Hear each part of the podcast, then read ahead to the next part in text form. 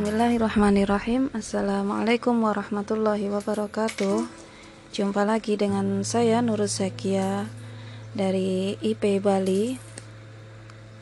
Kali ini untuk emosional check-in zona 2 Tantangan Bunda Sayang Batch 7 Hari keempat. Bahagia di setiap tahap tumbuh kembang.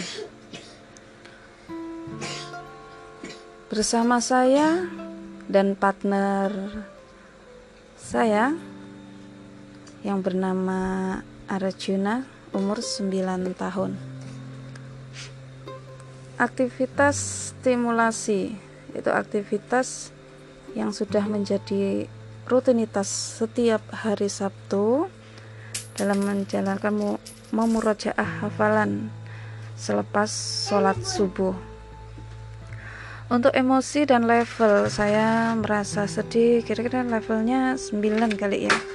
Kalau untuk marah 5 dan partner malas. Level 5 bersemangat. Level 7 saat itu uh, peras, peran saya penasaran gitu ya. Merasa sedikit pusing dan untuk partner wajahnya cemberut ya kelihatan malas-malasan badannya lemes seperti itu.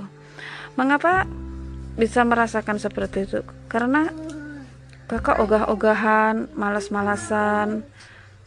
Karena dia masih ngantuk dan tidak dan tidak ingin melakukan hal apa pun kecuali kecuali peluk guling gitu. Dan sebagai pemicu emosi ekspresi wajah kakak yang cemberut itu yang bikin apa ya gampang sekali untuk tersulut emosi seperti itu. Saat memulai emosi apa yang saya lakukan dengan menanyakan ke kakak dan merayu apakah sebab apa sebabnya kakak tidak mau memuraja hafalan seperti itu. Dan kakak bilang kakak males bunda. Oh gitu ya. Baiklah. Ya akhirnya saya nasehatin panjang kali lebar kali luas.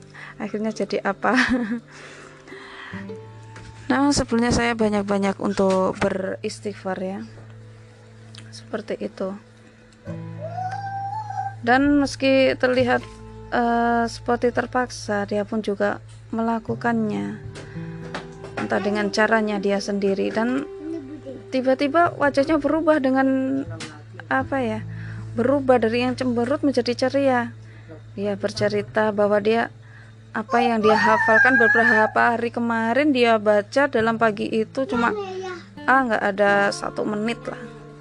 Dia sudah hafal 6 ayat. Wow keren amazing Sebelum emosi itu muncul, itu saya sudah merasakan sedikit kesal ya.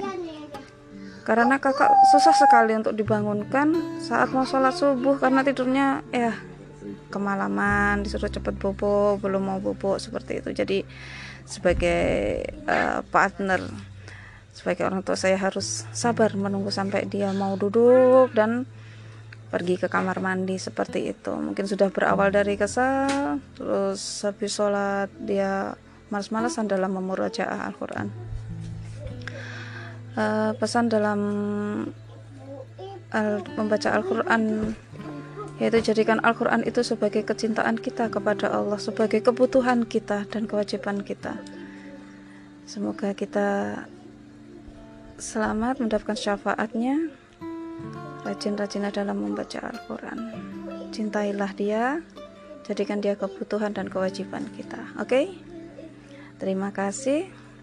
Kita bertemu kembali dengan tantangan hari esok. Assalamualaikum warahmatullahi wabarakatuh